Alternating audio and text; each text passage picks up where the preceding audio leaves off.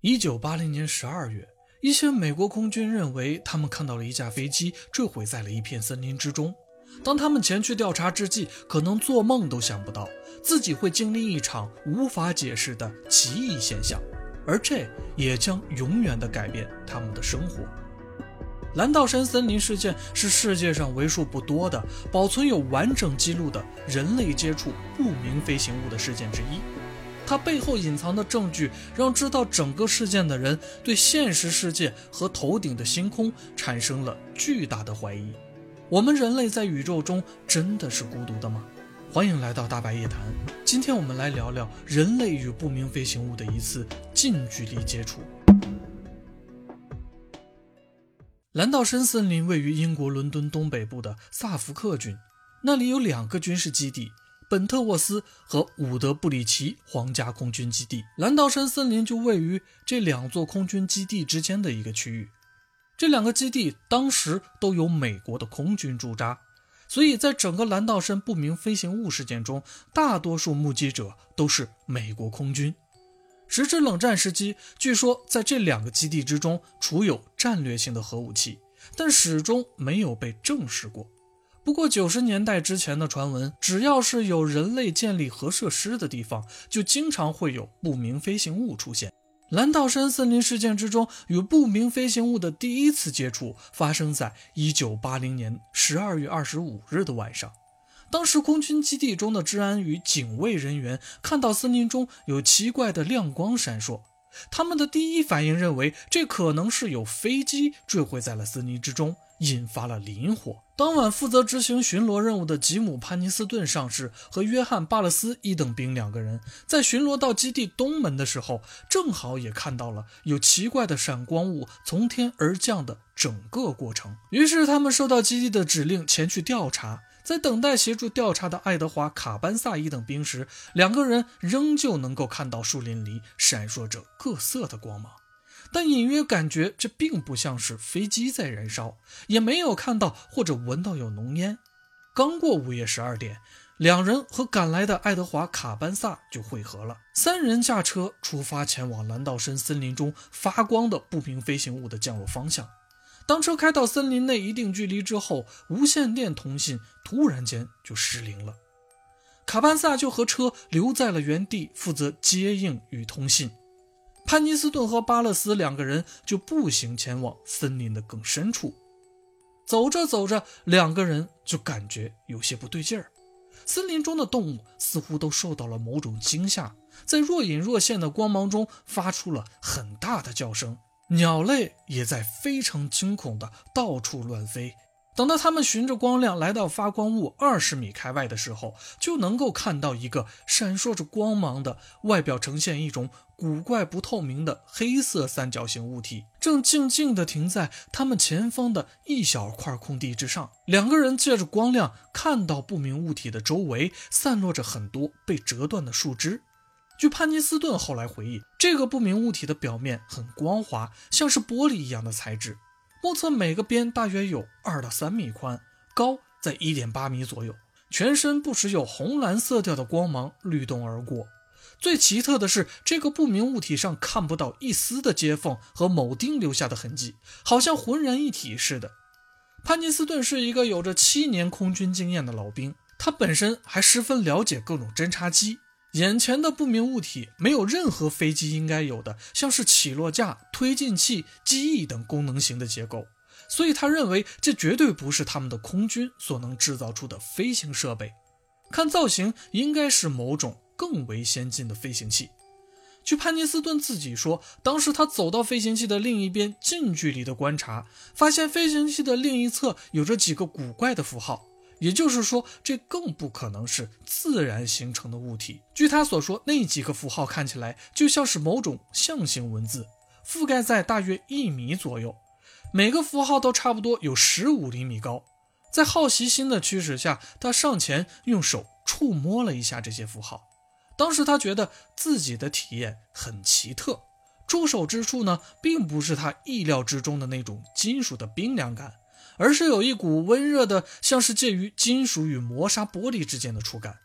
触摸的那一刹那，他似乎也感觉到了某种震动。飞行器的表面有一些部分随着触摸亮了起来，随即这些亮光就开始围着这几个符号律动。当潘尼斯顿的手划过一个带着三角形的符号时，突然飞行器爆发出一阵炫目的光芒，一组由零和一组成的数字出现在了他的眼前。紧跟着，飞行器开始从地面慢慢的升了起来，在升到树梢之际，瞬间以一个不可思议的速度消失在了空中。在回到空军基地之后，潘尼斯顿与巴勒斯被告知不得提起此事。而在上报的过程中，潘尼斯顿对于触摸飞行器后的描述更是被从记录中删除掉了。在当晚。潘尼斯顿就有一种强烈的感觉，他必须要把那段恍惚中看到的数字记录下来。于是他打开了自己的笔记本，将所见到的飞行器与那段数字详细的记了上去。而在官方的解密之中，至今也并没有提及到潘尼斯顿的这一段遭遇。在几十年后尘封已久的事件被解密之后，潘尼斯顿这才公开了这本不应该存在的遭遇。他本人也承认，当时他被告知，如果想要继续自己的职业生涯，就不能提及不明飞行物与这种超自然的遭遇。然而，这一切并未结束。直到两天后，也就是一九八零年十二月二十七日的晚上，午夜时分。有一个新兵看到了天空中出现了一个奇怪的光团，这个光团在天空中不断的移动，闪烁着红橙色的光芒。在一段时间过后，忽然分裂成了五个独立的光团，紧跟着就消失了。当晚正值一个庆祝节日的晚会，立即有人就将这件事报告给了正在参加晚会的基地副指挥官查尔斯·哈尔特中校。哈尔特中校带了一组人员组成调查队，立即赶往了现场。原本哈尔特中校在前一天晚上已经知道了不明飞行物的传闻，但是他认为不明飞行物纯属是无稽之谈。但许多新兵也目击到了这个不明飞行物，一时之间基地内有些人心惶惶。为了稳定基地内的情况，他带着几个人和一些盖革计数器，就驱车前往了所谓的不明飞行物的目击地点。等到哈尔特中校一行人到达蓝道森森林边缘的时候，发现目击现场已经有不少的士兵了，周围还拉起了警戒线，但唯独没有看到什么不明飞行物。于是哈尔特中校就带人前往了第一次目击的地点，也就是潘尼斯顿发现三角形不明飞行物的空地。除了一些断裂的树枝以外，他们还确实是在地上发现了三处凹痕。因为当时正是十二月份，天气寒冷，地面都结了冰，所以凹痕表明曾经有一个重达数吨的物体落在了这里。经过盖格计数器的测量，这个区域内的辐射值明显超出了自然环境的平均值，这让哈尔特中校十分的困惑。正当他思考该如何解答这件事的时候，忽然听到有人在他身边大喊。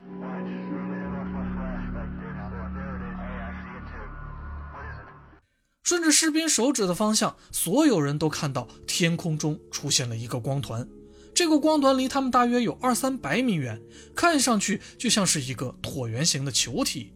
光团正不断变换着颜色，缓缓地移动着，不时的还射出几束光线，从空中扫向地面，还有远处的空军基地。在场的人都看到这些光球的外表发着光芒，但中心却明显的是暗淡的黑色。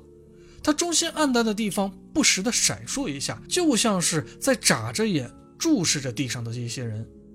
这时，哈尔特中校也有些紧张，他命令其他人悄悄地接近这些不明飞行物，而这些不明飞行物则好像有感知一样，他们停在了森林外的一处农田之上，和哈尔特中校这行人保持着一定的距离。人们看到这些光球的光芒正变得越来越耀眼。透过夜视镜观察，都会有一种灼烧的感觉。正当哈尔特中校继续追赶这些光球之际，光球似乎是有了某些感应，以高速的形式飞到了蓝道深的森林之中。一瞬间，这个光球就分裂成了三个，他们在森林中上下穿行，避开树木，似乎想要摆脱追踪。在尝试了几次之后，哈尔特中校一行人仍旧没能靠得再近。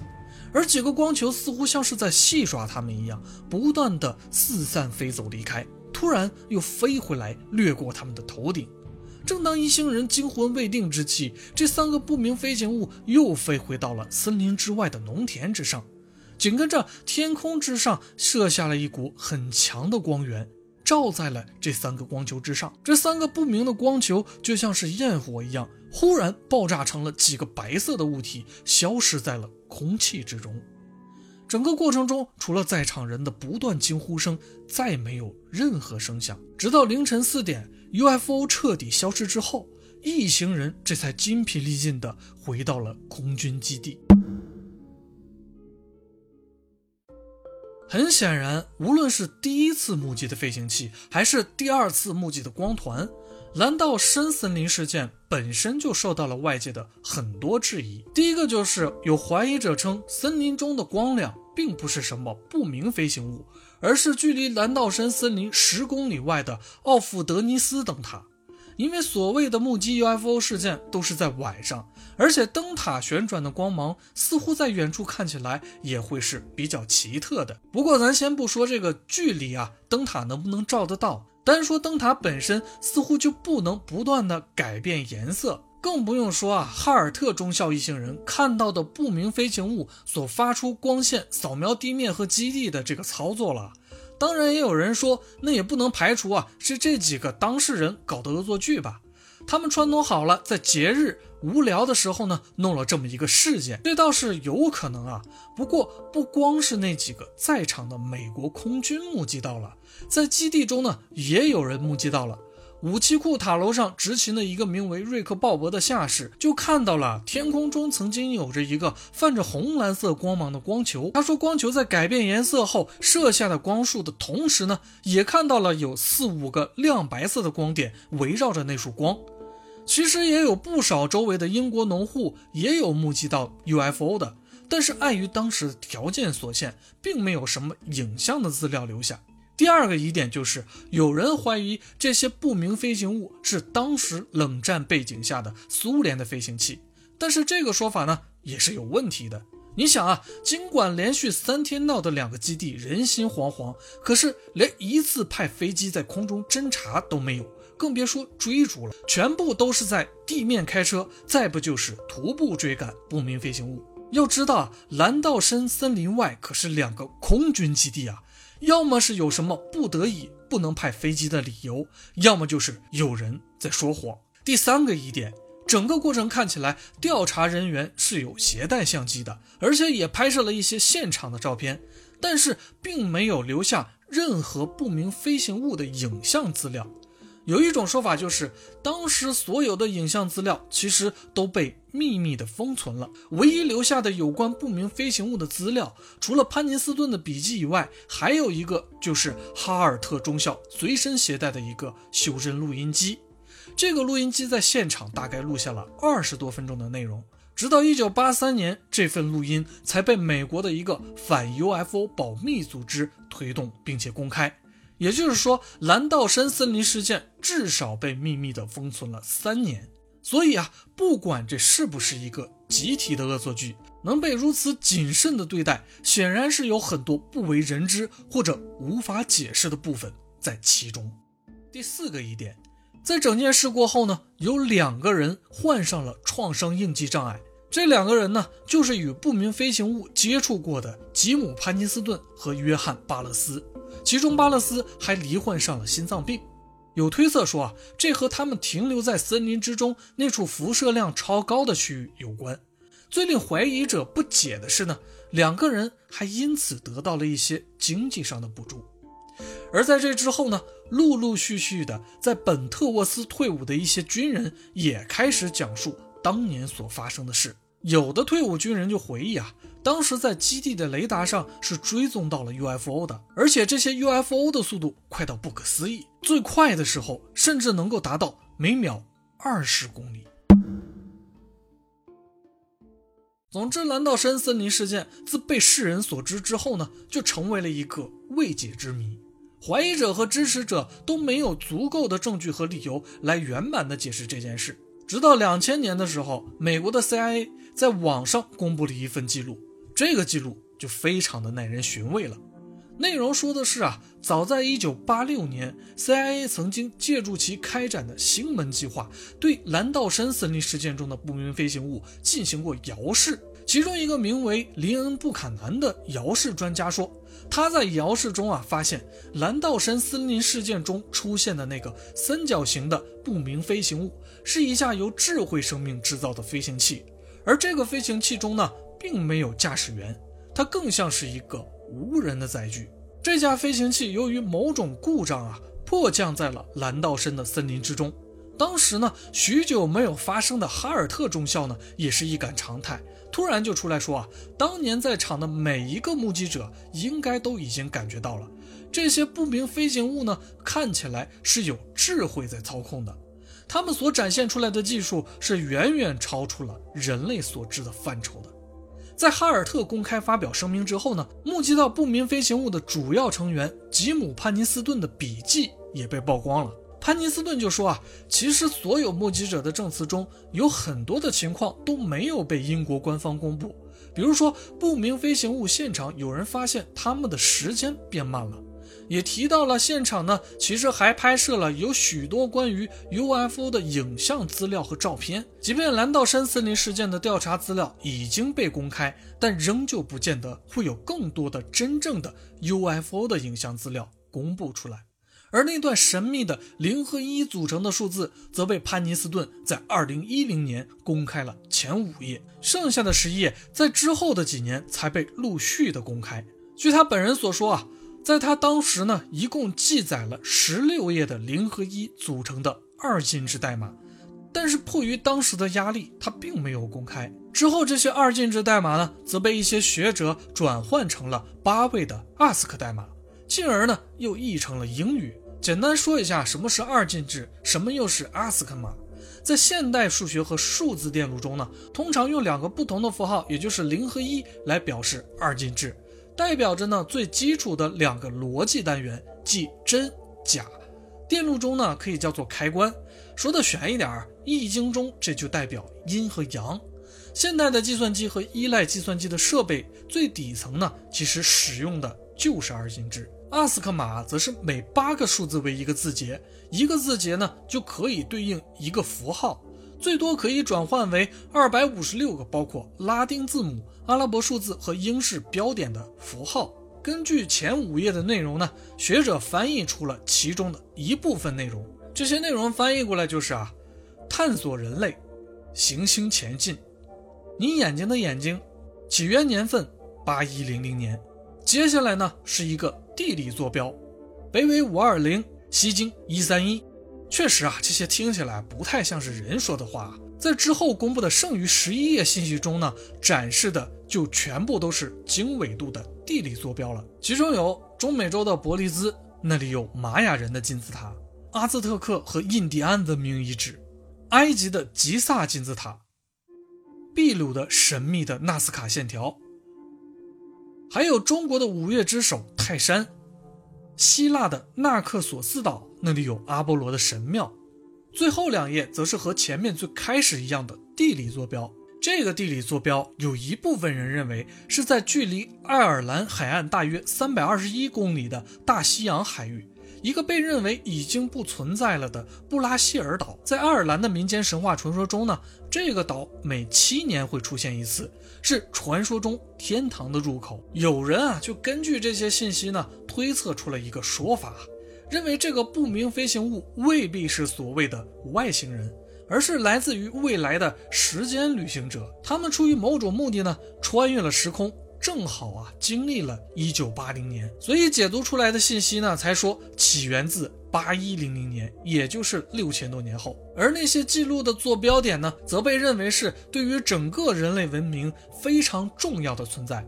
虽然有人说啊，数学可能是宇宙的通用语言，但是从二进制中翻译出英语啊，这很显然就更令人匪夷所思了。所以很多人都觉得呢，更倾向于这个故事中的不明飞行物是出自于未来人类的时间旅行者之手。好了，今天啊，我们就先聊到这儿。如果你喜欢我节目的话，请继续关注。我是喜欢夜谈的大白，我们下期夜谈不见不散，拜拜。